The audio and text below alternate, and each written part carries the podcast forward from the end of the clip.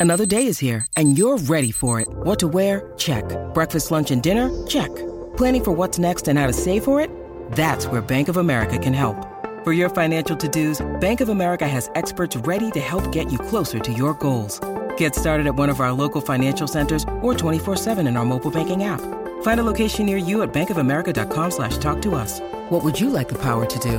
Mobile banking requires downloading the app and is only available for select devices. Message and data rates may apply. Bank of America and a member FDIC.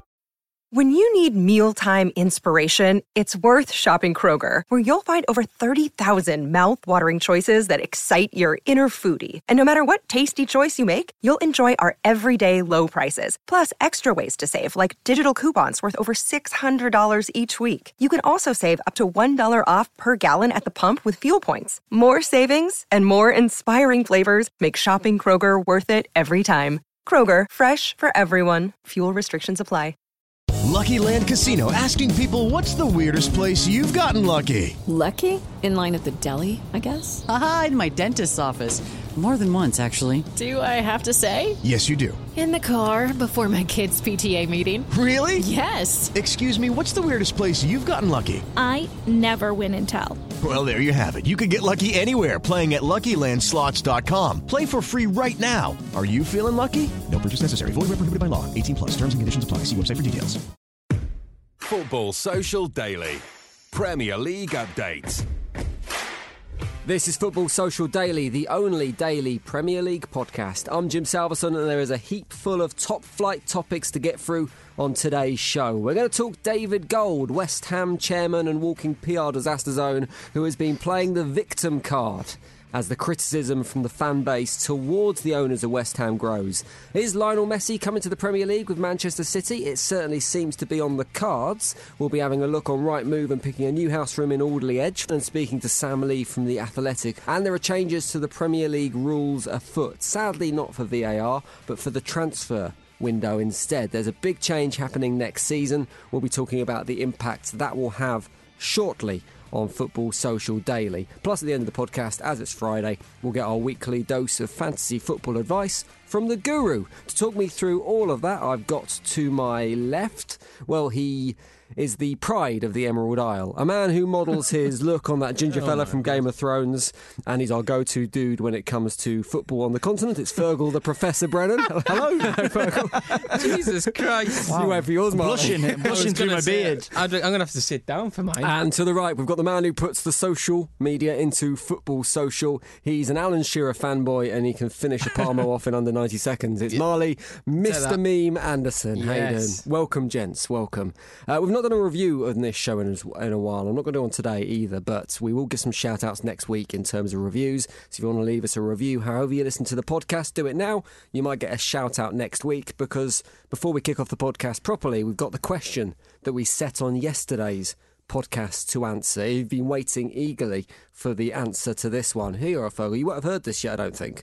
So there are two players in Premier League history who have scored four goals on two different occasions for two different Premier League clubs. Are you following that? Yeah, I think so. Who are they? Uh, for some reason, Jermaine Defoe, Is wrong. no. Andy Cole, he Is was in the, the United Ipswich big win that time. Have you had any better ideas since yesterday's podcast, Marley? Apart from the one I told you. Berbatov? Um, my Berbatov, a great grab from Fergal. Scored Yeah. them for Fulham and Manchester And United, yeah. is the other one just off the top of my head? Is it Yakubu? It is Yakubu. That's the one I told you yesterday. So yeah, yeah, off the top of my head, You rubbish. can No, just you delete never. out the. Is it? Well, we mean yeah, you know for yeah, well but it is. didn't I act it out brilliantly? Like, if, you, if you hadn't said that, Oscar for Marley. Yeah. Right, there's your answer. If you've been waiting around for that, Yakubu and Berbatov, the two players who have scored four goals on two separate occasions for two different Premier League clubs. So let's kick off with the news proper and let's start with those changes to the Premier League transfer window that were announced yesterday afternoon. I think this is going to be a pretty quick one to discuss. Two seasons ago, the Premier League moved the deadline of the transfer window forward, meaning that all Premier League clubs had to complete their business before the very first game of the season, which is a good idea in practice. It means Premier League squads are settled before they even kick a ball, but not such a great idea considering all the other windows right across the world, including big European clubs, remained open meaning English clubs, were potentially vulnerable from the big players coming in and taking their players. Now there's been a vote this week, it's been turned around, so the transfer window will fall back in line with the European windows, which is just common sense, right? Yeah. Yeah. Told you it'd be a quick yeah, one. yeah, yeah. I mean, it is a good idea to have a settled Premier League squad going into the season. That does make loads of sense that before you kick a ball, managers know exactly what tools they've got in their toolkit for the season ahead. Makes sense, right?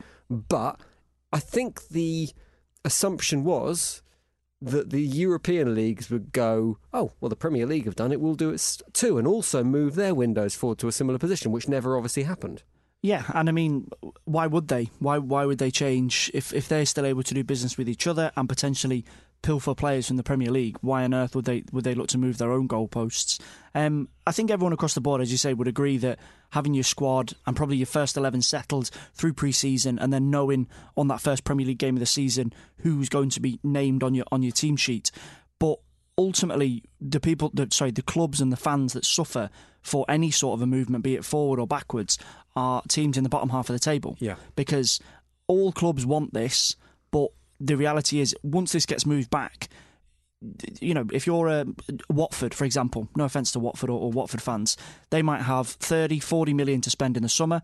Nigel Pearson will be very careful about who he spends it on, probably brings in four or five players to, to strengthen key areas and, and make sure that they're ready for the Premier League season. Liverpool don't make any signings because they're probably going to win the league, blah, blah, blah, blah, blah. But then after the first two games of the season, they go, do you know what? We could use cover here or here. Mm. And they make a move for Deulofeu. I'm just speaking hypothetically. Liverpool can then go and buy Deulofeu for what they need to go, oh, let's not take any chances and make sure we've got a third choice right winger, whilst that then ruins Watford's season mm. or starts the season. So, yes, it is a good idea, but ultimately, again, it's still skewed in favour of top six clubs because they can still pick and choose. That doesn't matter where you put the transfer window. Everything is going to be skewed towards the top six clubs because ultimately they're the ones that can a resist approaches because they have the finances and b go and get the players they want because they've got the money. But at the start of the season, if it's locked down, you can then breathe. If you're Nigel Pearson or you're yeah. Roy Hart, you can go right now. I know there's no messing after the first two games. I know where I am until at least January. It's a little bit of arrogance for the Premier League, this wasn't it? Going, oh, we'll do it, then everyone else will fall in line. When really it needs UEFA or maybe even FIFA to go. We're going to move the window. Yeah, and that's where this whole thing fell down because there isn't one governing body across Europe's leagues. There's the Premier League, and is it, it is it decides its own uh, transfer windows um, with the FA, and then there's the Italian FA, then there's the French FA and the Spanish FA. There's everyone, so everyone has to. There's no. They don't all get together in a room and say we're, we're all going to move this to the start of the season, like two weeks before the start of the season or whatever it is, because that's not how it works. So I understand why the Premier League did it because a lot of managers are sick of having an unsettled squad, th- like two or three games in, players with the futures up in the air and their eyes on on other clubs and whether they'll materialise or not. But they they just sort of took a chance of well, if we do it, everyone else will follow us. And it's kind of like they were the first ones to stick the head in the fire, and everyone else went, well, that was stupid. Yeah. Because, like, we'll just have his, what he's left behind. It's like, let's all run into the sea naked. Yeah. Yeah, I'll do it for, oh, no yeah. one else has done it. I'll catch yeah. you. Oh, no, wait. Yeah, and then the first guy goes, freezing in here, lads. and the, the rest of them go, yeah, that was a stupid idea. We'll just mm. stay, we'll just stay out here in the, in the dry. And that's what Italy and France and everyone have done um, and they're all they're fine for it. So common sense has prevailed. The transfer window has been moved. The really good news is the window will close at five o'clock in the afternoon, which means you don't have to stay up all night following Twitter and refreshing your feed to see who your club have signed. First of September 2020 is going to be the closer of the summer window. I like the late night ones though. It's not. It's good. It's like something to stay up for. so much it's like do. a more enjoyable election yeah. Says more about your life than it does the transfer window. right, well, that's that done. But the big story in football today is got to be about Lionel Messi and rumours again linking the world's greatest football player with maybe the world's richest football club, Manchester City, and a reunion with Pep Guardiola. Now, to fill in the gaps on this one, we've drafted in an expert, Football Social Daily regular, and Manchester City man for The Athletic. We've got Sam Lee on the phone. Howdy, Sam. Hello. Thanks for coming on and giving us your uh, filling in the blanks on this one for us. So we've heard these rumours right. for a long time in terms of Messi to City, probably for a decade or so, but they seem to be pretty loud this time. What has brought them about? Uh, I don't think they should be particularly loud this time. It's basically the same situation it's always been. You know, you just said these rumours have been around for a decade. That's because that's pretty much how long City have wanted Messi. They've always been there. They've always explored any opportunities to get him. Um, I think it's always been the ultimate goal of the owners. One was Pep Guardiola, one was Lionel Messi. Mm. Um, they came very close in 2016. Messi, as far as I know, called Guardiola. I think this has been reported elsewhere as well, but I've, I've also, you know, been, it's been confirmed to me that he, Messi called Guardiola. He'd spoken to Luis Enrique, who was the Barca manager, and he'd said, you know, he wanted to leave Barca, he wanted to come to City. Um, in the end, Luis Suarez convinced him that it would be a bad move, and it didn't happen. And that seemed like it was uh, it would be the last chance. Um, he signed a new contract 18 months later, and City kind of knew at that point they were they were never really in the running. Um, but yeah, the difference now, and I don't think I don't think the rumours are loud, but it's just that the difference now is we know again that if he does become available, City still want him. The fact that he's 33 years old, the fact that maybe the financial fair play climate climate is a little bit stricter or maybe a little bit up in the air. That's a factor. Um, the fact that City want five players at least this summer. Um, the fact that in the past couple of years they've not bought players for a matter of four million, five million, ten million because they want to, you know, stick to their idea of value.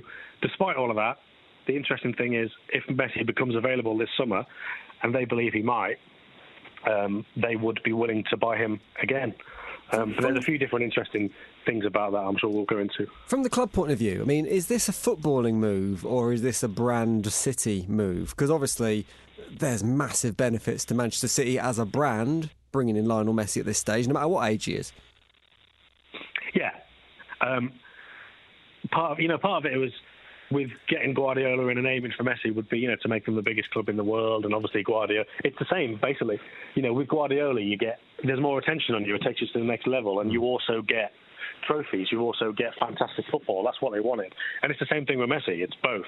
I mean you could imagine if Messi were to sign for City and I think you know City think there's a slim chance that he will actually decide to leave Barca but if he does they're there. But you know they they're thinking. I mean, can you imagine um, how how big it would be? You know, the attendances would be up. Everyone, you know, you, you'd have people who weren't City fans going to City games to watch Messi. Um, I think the training ground, there'd be so many autograph hunters. People would want to be seeing Messi. It would be an entire circus. And then, yeah, financially, um, you look at the sponsorships they could get. Um, people who would want to link themselves with City. Um, I mean, there's no individual broadcast deals between clubs and, and broadcasters, but I mean, you could imagine if City wanted to go down that route, they could sell their games to foreign audiences just for people to watch Messi, see how he gets on. It would be a fascinating sideshow. Yeah, I mean, it would be huge for the club on a financial basis, um, but it's Messi as well. It's the best player in the world, and he's working with Guardiola. Okay, he's not 28, he's not 21, he's not 25. He's still amazing. Um, Guardiola would, you know, Guardiola was the one who set his career off. You know, Messi always had fantastic talent, but playing in that Guardiola team that was built around him, built to emphasise his strengths. You know, he, Guardiola taught Messi new things. Messi learned new things. They they helped each other to grow, and they would they would do that now, even at you know nine ten years after they finished working with each other. It, would work in in both senses. You mentioned Pep a lot there. Obviously, this deal kind of hinges. Well, I suppose there's two aspects to this. The the relationship between Messi and Pep is so important that if I mean, there's loads of speculation around Pep's future at the club, whether he'll be there for the next season, the next two seasons, whether he'll leave in the summer. Messi's not going to come to City if Pep's not there, and equally, if Pep is going to be persuaded to stay, if he has other ideas at the moment, bringing in Lionel Messi is probably going to get him over the line. It's going to convince him that he does want to stay at the club for a little bit longer. Yeah, um, it's a tricky one. First of all, I don't think he's going to leave at the end of this season. I know there was a lot of talk about that, and you know, I'm not going to be able to sit here and rule it out 100%, but I'd say I'm 90% sure that Pep's going to be at City next season.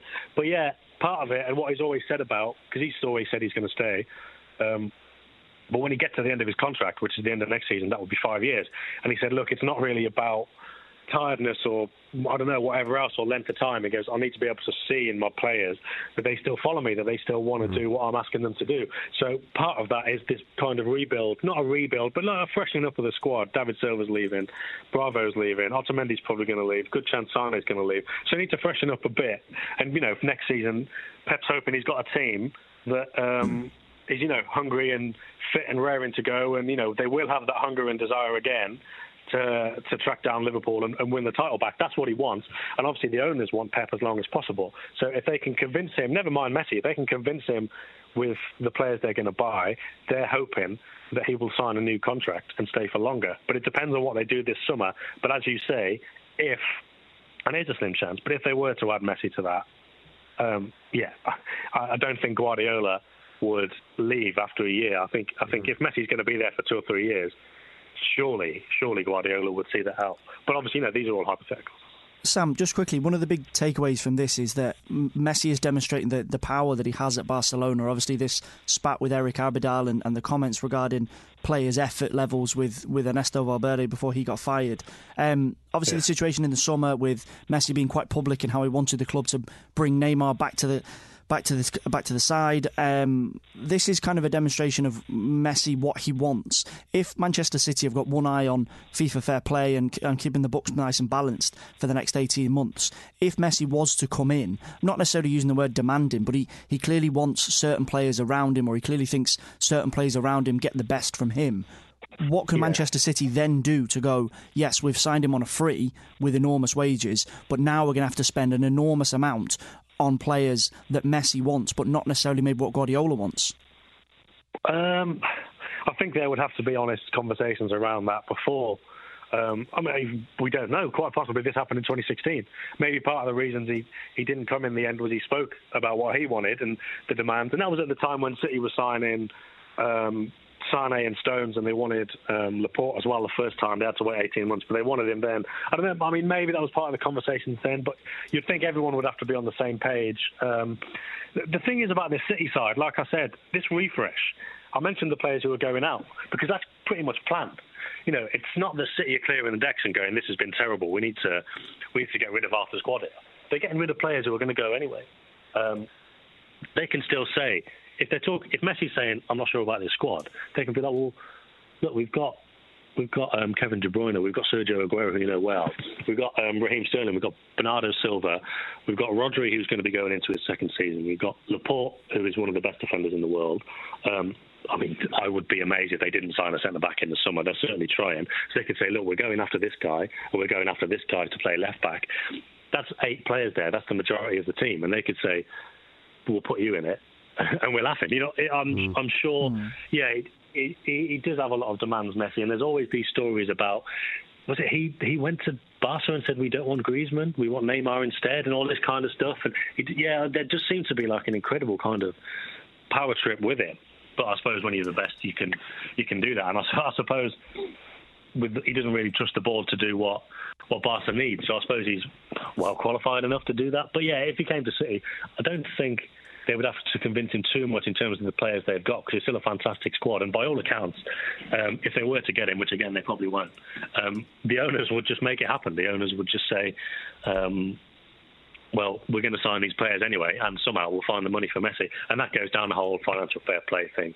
You know, if City don't get banned from the Champions League, financial fair play might come to an end anyway. And I think City know, or they were certainly very confident that they were going to not be banned. Um, but the, the decision's been a little bit delayed, so there's a bit of confusion around that. But if mm. City are thinking, okay, well, financial fair play doesn't matter anymore, then it doesn't matter anymore. Give us a percentage, Sam. You don't sound massively confident that it's something that's going to happen, no. but if you were going to whack a percentage on the chances of Messi being in Sky Blue next season? Like 5 or 10%. I think but I think the, again, the interesting thing is the fact that City still want him. Mm. The other interesting thing, which we haven't talked about, but we will briefly, is it's the owners really who really want him. Pep, and I'm sure Pep, Pep's got a press conference in the well, Friday afternoon, and I'd be amazed, recording this beforehand, I'd be amazed if he didn't say, um, it's not going to happen. Messi's going to retire in Barcelona. He should re- retire in Barcelona, and we don't want him. And that is pretty much true. Um, but the owners want him. I think Pep and his former Barca colleagues, the CEO and the football director, they're kind of like, okay, well, we don't want to upset Barca by taking Messi, but if Messi really wants to go and Messi calls us, what are you going to do? Uh, You, don't, you don't say no to Messi. So that's the situation. Um, they, it's a, it's the massive if because he finally needs to decide that he wants to leave Barca and he needs to actually go through with it, which is what he didn't do in 2016. But if he does, I think another way of saying it will be he'll either be playing for Barca or Man City next year. I can't imagine he'll leave Barca and go somewhere else. But I would still say it's five or ten percent chance that City do it. It's just interesting that if there is a chance, they will still do it. They will still do whatever they can to get it. Sam, cheers for coming on. Appreciate it, mate. You can catch Sam on The Athletic. You can check out his written stuff, and he'll be on Football Social Daily tomorrow morning as well, previewing Manchester City's match against West Ham. Cheers, Sam. Thanks, guys. And it's West Ham we're going to go to next. The comments that David Gold has been making in the press, likening the issues at West Ham with the abuse that has been received by Ed Woodward at Manchester United. We'll talk about that next on Football Social Daily. Football Social Daily. Football Social Daily. Premier League updates. Welcome back to Football Social Daily. There are three things that are certain in life death, taxes, and as soon as West Ham co chairman David Gold opens his mouth, it's going to be a PR disaster. so, the lesser of the two evil chairmen has been speaking in an interview in the press over the last 24 hours, and instead of choosing to address the concerns of the fans and the impending relegation and the dodgy ownership, instead he has chosen to play the victim card. And it's got not gone down very well at all. So David Gold has given an interview where he's likened the abuse that him and his co-chairman David Sullivan have experienced at West Ham with the abuse that Ed Woodward has received at Manchester United. And firstly, there's no doubt that the abuse that Ed Woodward and Golden Sullivan have received has been extreme and has been unnecessary and shouldn't be happening. I'm not going to condone it in any way on any level, but it seems on the face of it that a few protests, pitch invasions, shouting at the director's box compared to having balaclavaed men turn up at your house, it's not on the same page, is it? No, not at all. And no, you're right. Obviously, to, to dismiss any any notion that on any level this is acceptable behaviour from supporters of a football club. But yeah, you, there's an enormous difference between the two, and I think it's just it's indicative of the way he does his business that he's trying to piggyback on the back of this situation with Ed Woodward and the Manchester United fans turning up at his house. And I think one of the main points in this was the interview that he gave, where he explained the the fans shouting at him. It was the Burnley game, Yeah. um, where the fans were outside the, the, the box and screaming at him, and maybe there's a few things thrown and and etc etc. And I think if he just I mean, left to be it, fair, the players were on the pitch and he was in the stand. If you can throw something from the pitch to the stand at the Olympic Stadium, you should be in the Olympics. he might call you in to give you a different job. They had to get the world champion javelin thrower to uh, to lob a pie at someone. 30 miles away. but I think he's he, he's taken it another level where he basically brought his granddaughter into it, and he said that his granddaughter had turned to him and said, "Granddad, why are they calling you a liar?" Hmm. And I think we can all sit here or stand here and say, "Mate." That probably didn't happen. Like you could have left the story at this is a terrible thing and shouldn't be happening, hmm. and the majority of people will go, "Of course it's not. This is bang out of order." Fair enough. You've handled this with with dignity, which is not a word you'd normally associate with him. But by extending this story on, extending this story on, you're now, as you say, making this a bit more of a victim thing. When in reality, you you are deserving of criticism. You're not deserving of people javelining pies at your face, no, but you are deserving of criticism because the way you've ran West Ham Football Club over the last few years. But by adding these little bits to it, he's not strengthening his cause because he's distra- trying to distract attention away from the fact that he is an enormous part of the problem. I think what it comes down to is David Gold seems to have a genuine dis, uh, misunderstanding of the issue that the fans have with the football club at the moment. And David Gold isn't the real problem at West Ham. It's kind of like he's the he, he's he's an investor, yes, but I don't think he has as much of an influence over what happens at the football club as David Sullivan does. And he talked in this interview about how he's talked to taxi drivers who really like going to the football stadium. It's like that's not the problem. The problem in itself isn't that West Ham have a football stadium that isn't as good to watch football in as the previous football stadium we had. It's everything around that and the promises that have been made and the disappointment the fans are feeling and this impending relegation. It's kind of a complete disconnect between what is happening in the stands and what is happening in the director's box. Yeah, I'd, I'd, agree with that, and I think the the issue looking at West Ham from a from a neutral perspective, if you look at the two owners, Gold and Sullivan, they they seem to be everything that you don't want in owners, as Mm. in they think about themselves and how they look. And these comments from uh, David Gold are just they mirror that perfectly because he's oh well. Ed Woodward's not had it as bad as me, or whatever. I had a pie at me last week. It's like, well, yeah, like he's 83 years old.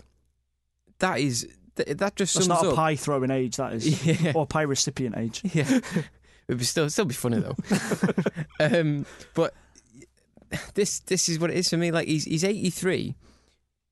There's no sort of progression after him. Like there's no reason why a guy shouldn't have somebody else younger than him and more in touch with other parts of the club to like prospectively take over from him. Yeah. Like there should be a clear path. Like You could um, be an owner of a club without running a club. Exactly, yeah. So th- there could be uh, a- another face in there who's who's a less of a target for fans that could run the club slightly differently and give another perspective on it. But they've they're so old that they're so they're so set in their ways that it's just strangling West Ham because they can't get away from the fact that everything has to go through them. And then the other person you've got on the board is Karren Brady, who's getting paid about three million quid a year for doing naff all, going off to the apprentice for twelve weeks uh, every year and doing an even worse job with them. Um, and it's just it's just a strange situation in the modern game that they're still running the club at such an age where they're so set in their ways and nothing's progressing under them. I, I do believe that Gold, Sullivan, and Brady all have the best interests of the club at heart. I think Karren Brady is probably a very intelligent businesswoman and can run a business successfully. And we've seen Yeah. West Ham's accounts and they do all right. Gold and Sullivan are West Ham fans and they have saved the club from financial disaster when they came in. But to deliver what they have said they will deliver, I think they fundamentally don't understand what is required to do that, which is a real problem. And it's created this toxic atmosphere. Yeah. And but you look at I mean you mentioned Karren Brady being a businesswoman. What what do business people do? They make money. Hmm. Well, who do they make money for? Themselves. That's why there's to be an owner. It's a ba- it's a terrible business to get involved Oh, in football. I'd never do it. because you have you have the money and there is money to be made. But in other walks of business, it's not public, so hmm. other people don't see you making all that money. For example, Mike Ashley at Sports Direct, nobody understood, nobody like seen him paying off people on no con- zero contract hours and pocketing the extra money he saved on saved on labour. But because it wasn't, a, it was a private business. It was his business. But when he's pilg- pillaging money out of Newcastle, the fans see him, and the, there's death threats and all sorts of everything going towards him. Well, this is one of the things and that that's raised- kind of reined him in a bit. Yeah, it was one of the things that was raised in the interview, and David Gold was saying that the accusations that they've taken money out of the club that they shouldn't have taken out were there, and he's talking about not taking a salary and not taking bonuses. It's like, no, you haven't, mate. But you've taken 18 million quid in loan repayments from a 45 million pound loan. Mm. They're very reason- reasonable repayment rates. And this is what he's trying to do. He's trying to turn the argument back on the fans, which is always a terrible idea for a, for a football club owner to do. And you know the example that you gave a minute ago about how he's been speaking to taxi drivers and they're all right going to the London Stadium and they don't miss Upton Park that much. Aside from the fact that's probably a massive lie. Um, I don't believe he takes a taxi for a start. Um, I'd be shocked. he, he does have a Bentley that he gets Yeah. driven to and from games. I'd be shocked wh- if he was putting a thumb out for a black cab, and, and I just think that that's indicative of this, where he's going. Oh, they're moaning about the stadium, but eh, you know, not you know, there's different views on this. No, no, no, no, no. They're unhappy that this ridiculous plan that you put in place of Champions League football and spending this much money on players hasn't come to fruition. If you keep focusing on one thing to try and make the fans look like the bad guy, ultimately that's where you'll fall down. And he's trying this on on different levels, mm. and he's just digging himself a deeper and deeper hole. Would you sell up if you were in charge of West Ham? If you were David Gold or David Sullivan, is it time? Is that relationship between the fans and the board? It's very difficult to repair that, isn't it? When you get to this stage, we're seeing it at Manchester United at the moment with Ed Woodward and the Glazers. It doesn't feel like that's a relationship that can be repaired. Ashley at Newcastle, it feels like that relationship's gone too far, and it feels like that at West Ham now. That even if they went on, even if they retain Premier League status, even if they get in that top six area of the Premier League, it doesn't feel like it's going to be enough now.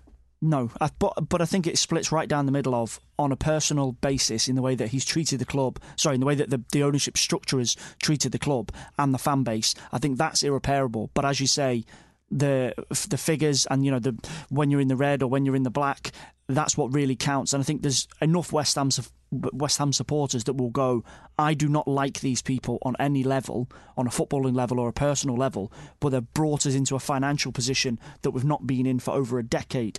Can I swallow that? Probably. And and everyone knows that financial instability in the Premier League means relegation, mm. and that's what West Ham have to fight against. So it's it could be a little bit of a case of better the devil you know.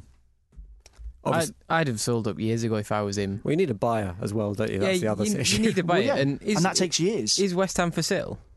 It's not, is it? Are you buying it? They, they've talked previously. Definitely not. They've talked previously. The board have talked about the potential of selling up. They right. So that basically means if they get a massive offer, yeah. just out of nowhere, basically. And the valuation, I think, is a similar situation to Mike Ashley at Newcastle. The valuation probably What's that far about? outstrips the actual value of the football club. About so it'd be somewhere in the region of about three hundred million quid. I think yeah, I, I seem to remember 150 being touted at some point, but oh right. But this is a club without really any assets. They haven't got a football stadium.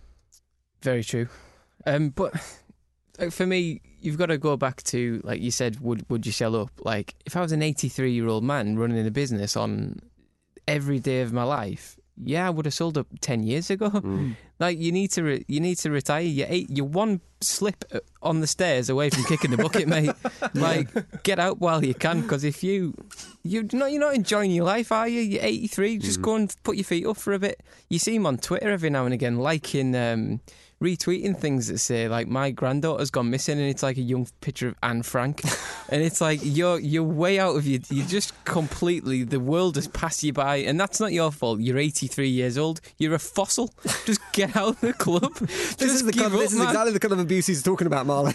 Just give up. I'm not even a West Ham fan. I haven't got a ta- I don't go driving around in a taxi saying oh this is great you know. driving around in a taxi looking for him. Yeah. Jesus Christ. Well I think the big just get out. Just re- retire, enjoy your life. The big telling point will come if West Ham do get relegated, and of course that chance will be increased with a loss against Manchester City this weekend. You can get a full preview of that game on Football Social Daily tomorrow morning. But right now, let's talk about fantasy football. It's time to bow down and show respect to the guru.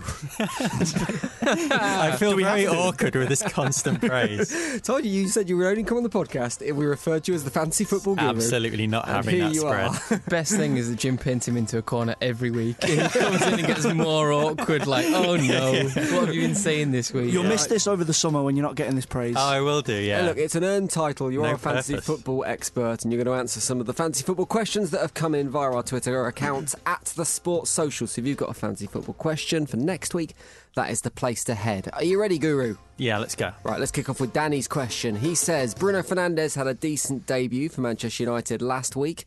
He's in fantasy football now for 8 million quid. Could he be a good addition? Is that good value? Um, he could, but I still think it's too early to really tell, particularly when you have top performers uh, in the midfield area. Um, he did sort of pass the eye test, but uh, he seems to be playing deep. It's sort of we're in the Pogba problem all mm. over again.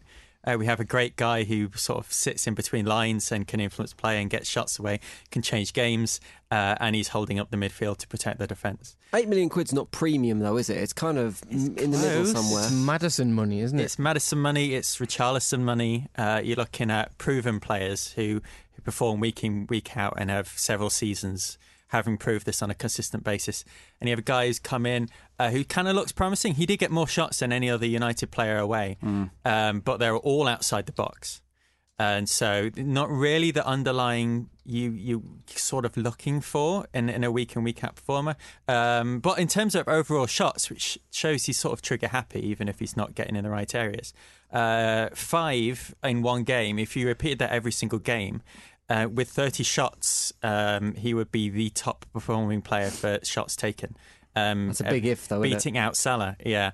So I still think it's too early, just because uh, the like it's difficult to choose a top four out of current performing players. So I wouldn't slap in someone who has no proven experience. Okay, Peter next. He's a bit angry with you. he says, You said last week, stick with him, and he didn't play. So, really, capital letters, who's the go to replacement now for Lord Lundstram? Yeah, I did say it was too early. I said it was probably likely that he's going to lose his position, but he has. It was sentiment, wasn't you, it? You're just kind of yeah, you, you're presuming, so you're going to wait until something happens, and uh, yeah, that's happened. So uh, looking at that, Furious that, that three in the midfield, um, it's, it looks like he has lost his position. Uh, Flex kept his uh, alongside Sander Berge, and um, I- you know he, the manager did come out in the week and say that he's a great player and he's played well and he's going to be fighting for his place and is still going to play, but he's not a first choice eleven. But he's not Um, first choice value either, is he? He's still like a relatively cheap buy in fantasy football. He's a good player you can afford to have on the bench. Um, not at full price. If you bought him now, well, if you bought him now, he's gone down. He's five, but he was five point one. That was Right. sort of his peak. Uh, but if you bought him at four, obviously he he was worth having someone who would play maybe every other week. But uh, you know, the the challenge with him now is if you sell him, you don't get the five back. So if you bought him at four and sell him at five, then you only get four point five. And suddenly, there's a lot less choice about who you replace him with. Yeah. But you might as well replace him with someone who plays um, rather than take that gamble because I reckon he'll play like one in every four or something like that. And particularly with the rotation in Champions League and everything else coming around, you want a full bench to make sure you do have players every week. So. Uh, you know, if you've just bought him, you've got a wealth of options. About five, like uh, I think Aurier's a great choice. Um, that Spurs defense is sort of solidifying, and Aria is still as reckless as ever. Um, so always getting up the field, always getting chances away. Uh, so he's Giving away he's, he's who I but also brought in this week. likely to just get sent off and cost you He is, yeah, but then that that's part of the fun, isn't it? The risk reward Part of the fun. Um, I, I've I thought this was hard analysis. Yeah, it is, yeah. But you always need that wild card, that one wild card that sits in there. He certainly is that. So I brought in Aurier. Uh, I actually made a double defensive swap this week uh, to to rearrange funds, and I've gone for Rico at right back, uh, left back, sorry, um, for uh, Bournemouth, who's still only four point three, plays every week, um, good attacking contributions as a sort of wing back. They've solidified a little bit defensively as well. Yeah, they've looked pretty solid, um, and and he's been, been performing well. He missed a week, and everyone got worried again because he's dirt cheap, and so you want a, an absolute priceless dirt cheap player. Um, but he's come straight back into the team, so I, I think he's been my go-to. Um, Kelly's lost his place, so out of the guys who are four million at the start of the season, where everyone thought, where is where is the next um, Aaron Wan-Bissaka? Yeah. Um, it's, it looks like it's going to be Rico now that Lord Lundstram, rest his soul, has lost his place. I, I found two guys that are four million to replace. So I I got rid of Rico and um, Kelly, Mm. and brought in another two guys that are both four million to try and like replace them.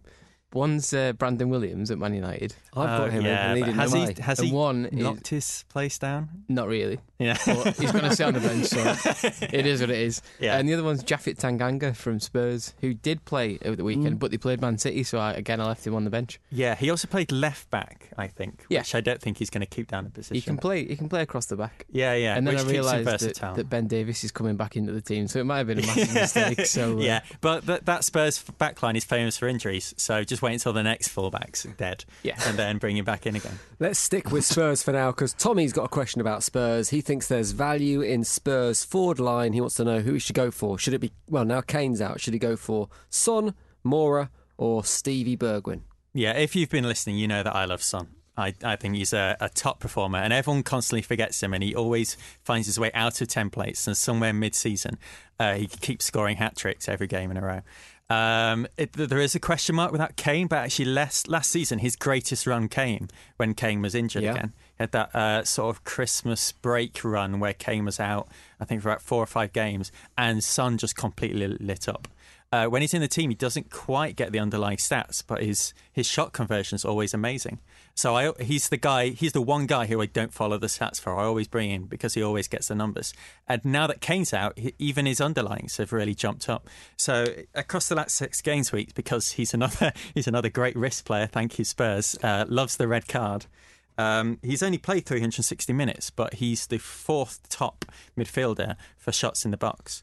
Um, so that stands him out among the other um, Spurs players. But he's obviously uh, quite a bit more than the other Spurs players. So I've got a quick rundown of the three, I think, options around Okay. the position. Uh, you've got Son for min- Son, Alli, and Moura, and taking a look at for minutes played. Son 360, Alli 503, and Moura 489. Uh, but that's because of suspension. Assume, thank, please, please don't get a red card again. um, the value, Son is worth 10. He's really jumped up. Alli at 8.5 and Moura at 7.1. So if Moura can sustain, the best value out of that. Uh, for shots in the box, Son has 11. Alli has 8 and Moura also has 8. For shots on target, Son has 6. Alli has 3. Moura has 1. Uh, and goals, Son, despite only playing three games, has two. Uh, Alli has one, and Moura has zero. So I, I think Moura can be explosive, and I think he can have value, and he's going to be more consistent. I think. Um, but if you want if you really want to solidify someone who's going to score and get you points every single week, Son is the standout. Okay. But if you can't afford him, I think I think I think Alli at 8.5, particularly Moura at 7.1, is better than Fernandes at 8. So we're still saying Bergwijn maybe similar to Fernandes in too early, too much of a risk at this stage. Yeah, I mean, he's played one game, he got a goal, but the whole team only got three shots away. So he had one shot and one goal. So underlyings are obviously nowhere near. Um, keep an eye on, I, you know, there's so much competition in the Spurs midfield. Um, I think it's hard to really guess who they're going to lock down in week in, week out. So he's a big question mark for me. There you go. There are your questions answered. If you've got a question for the Guru, it is at the Sports Social on Twitter. Guru, thank you very much. Thank you. And that is it for the podcast. Fergal, Marley, thank you very much for being on the podcast. Thank you. make Thank sure you. you. subscribe to Great this. know- ending. Thanks, mate. Finish on a high. And make sure you subscribe to the podcast. so You never miss an episode. Tomorrow there will be first thing when you wake up. There'll be a full preview of all the weekend's action. Even though there aren't many games, we'll run through all the games this weekend. And we'll see you next time on Football Social Daily. Football Social Daily. Subscribe to the podcast now so you never miss an episode. Okay, round two. Name something that's not boring. A laundry? Ooh, a book club. Computer solitaire, huh? Ah, sorry, we were looking for Chumba Casino. That's right. ChumbaCasino.com has over 100 casino style games. Join today and play for free for your chance to redeem some serious prizes. ChumbaCasino.com. No purchase necessary. Where prohibited by law. 18 plus terms and conditions apply. See website for details. Hello, it is Ryan, and I was on a flight the other day playing one of my favorite social spin slot games on chumbacasino.com. I looked over the person sitting next to me, and you know what they were doing? They were also playing Chumba Casino. Coincidence? I think not. Everybody's loving having fun with it. Chumba Casino is home to hundreds of casino style games that you can play for free anytime, anywhere even at 30,000 feet. So sign up now at ChumbaCasino.com to claim your free welcome bonus. That's ChumbaCasino.com and live the Chumba life. No purchase necessary. VGW. Void prohibited by law. See terms and conditions. 18 plus.